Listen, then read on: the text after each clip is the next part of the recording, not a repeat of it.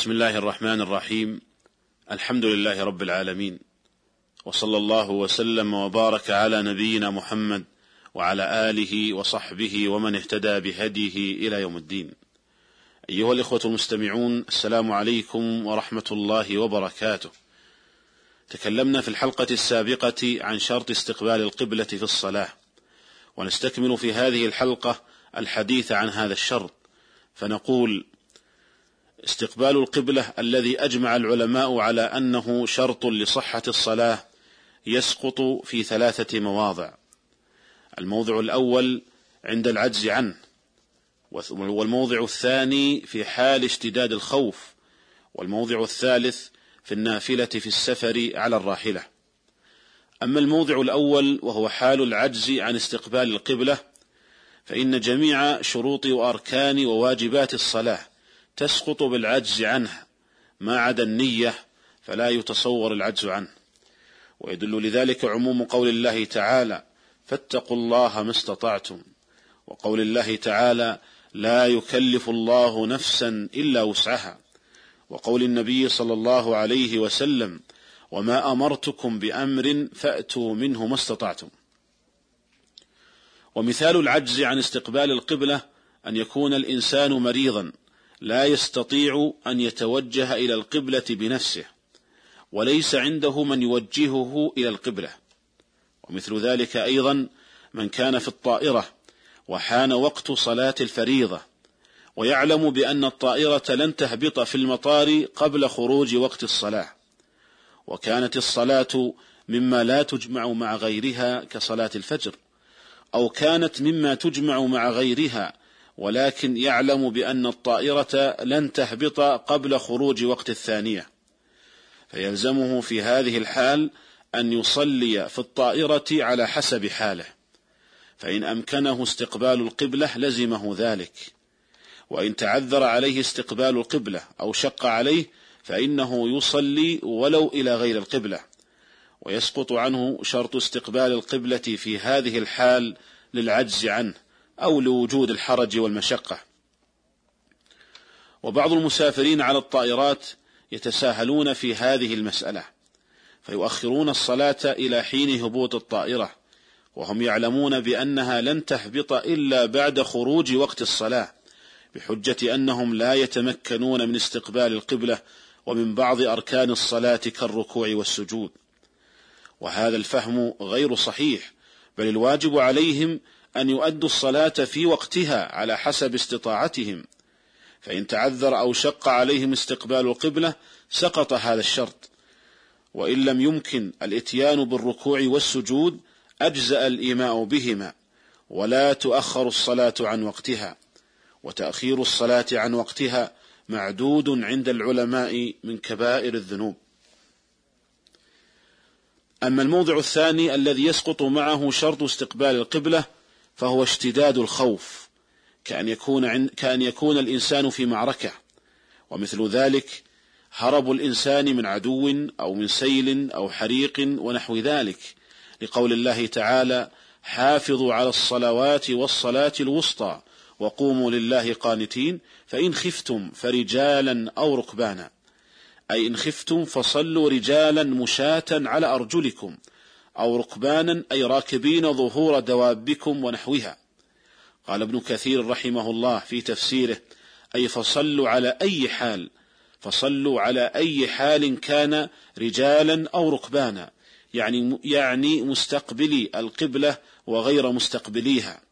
كما قال مالك عن نافع أن ابن عمر رضي الله عنهما كان إذا سئل عن صلاة الخوف وصفها ثم قال فإن كان خوف أشد من ذلك صلوا رجالا على أقدامهم أو ركبانا مستقبل القبلة وغير مستقبليها.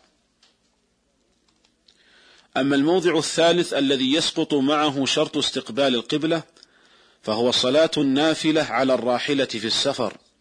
فيجوز لمن كان في السفر أن يصلي ما شاء من النوافل ولو لم يستقبل القبلة إذا كان راكبا على راحلته. والراحلة مفرد رواحل وهي الإبل التي يركب عليها. وفي معناها في الوقت الحاضر المراكب الحديثة من السيارات والطائرات والسفن والقطارات. قال الموفق بن قدامة رحمه الله لا نعلم في إباحة التطوع على الراحلة إلى غير القبلة في السفر الطويل خلافا بين أهل العلم. وقال ابن عبد البر رحمه الله أجمعوا على أنه جائز لكل من سافر سفرا تقصر فيه الصلاة أن يتطوع على دابته حيثما توجهت به. يومئ بالركوع والسجود ويجعل السجود أخفض من الركوع. وحكم السفر القصير في ذلك حكم الطويل في أظهر قولي العلماء. والأصل في هذا ما جاءه الصحيحين عن جابر رضي الله عنه أن النبي صلى الله عليه وسلم كان يصلي على راحلته حيث توجهت به فإذا أراد الفريضة نزل فاستقبل القبلة. وفي حديث ابن عمر عند البخاري وغيره أن النبي صلى الله عليه وسلم كان يسبح على الراحلة قبل أي وجه توجه ويوتر عليها غير أنه لا يصلي عليها المكتوبة. وقال بعض الفقهاء يلزمه في هذه الحال استقبال القبلة عند تكبيرة الإحرام إن أمكنه ذلك. لحديث أنس رضي الله عنه أن النبي صلى الله عليه وسلم كان إذا سافر فأراد أن يتطوع استقبل بناقته القبلة فكبر فكبر ثم صلى حيث كان وجهة ركابه. أخرجه أبو داود وأحمد قال الحافظ ابن حجر في بلوغ المرام إسناده حسن. والأقرب في هذه المسألة والله أعلم أنه لا يلزمه في هذه الحال استقبال القبلة عند تكبيرة الإحرام وإنما يستحب له ذلك لأن الواصفين لصلاة النبي صلى الله عليه وسلم على الراحلة في السفر لم يذكروا ذلك. وحديث أنس المذكور غاية ما يدل عليه استحباب استقبال القبلة عند تكبيرة الإحرام. قال ابن القيم رحمه الله كان من هديه صلى الله عليه وسلم صلاة التطوع على راحلته حيث توجهت به وكان يومئ إيماء برأسه في ركوعه وسجوده وسجوده أخفض من ركوعه. وروى أحمد وأبو داود من حديث أنس أنه كان يستقبل بناقته القبلة عند تكبيرة الافتتاح ثم يصلي سائر الصلاة حيث توجهت به.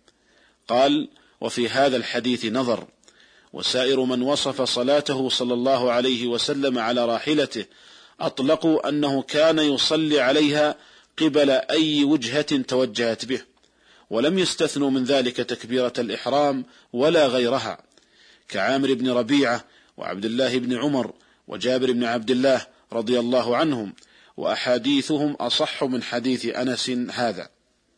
انتهى كلامه رحمه الله. وهذا الحكم أعني عدم اشتراط استقبال القبلة في صلاة النافلة إنما هو خاص بحال السفر. وأما في حال الحضر فيلزمه استقبال القبلة في صلاة الفريضة والنافلة جميعا. ثم إن هذا الحكم خاص كذلك بحال السائر في السفر فيجوز له أن يصلي صلاة النافلة على مركوبه إلى غير جهة القبلة. وأما النازل في السفر فليس له ذلك بل يلزمه استقبال القبلة. أيها الإخوة المستمعون ينبغي للمسلم إذا كان مسافرا أن يغتنم وقته وهو سائر على مركوبه من سيارة أو طائرة أو قطار أو غير ذلك بعمل صالح. ومن ذلك أن يصلي ما شاء من النوافل ولو إلى غير جهة القبلة يومئ بالركوع والسجود ويجعل السجود أخفض من الركوع. قال الحافظ ابن حجر رحمه الله كأن السر فيما ذكر تيسير الحصول تيسير تحصيل النوافل على العباد وتكثيرها تعظيما لأجورهم ورحمة بهم. أيها الإخوة المستمعون نكتفي بهذا القدر في هذه الحلقة ونلتقي بكم على خير في الحلقة القادمة إن شاء الله تعالى. والسلام عليكم ورحمة الله وبركاته.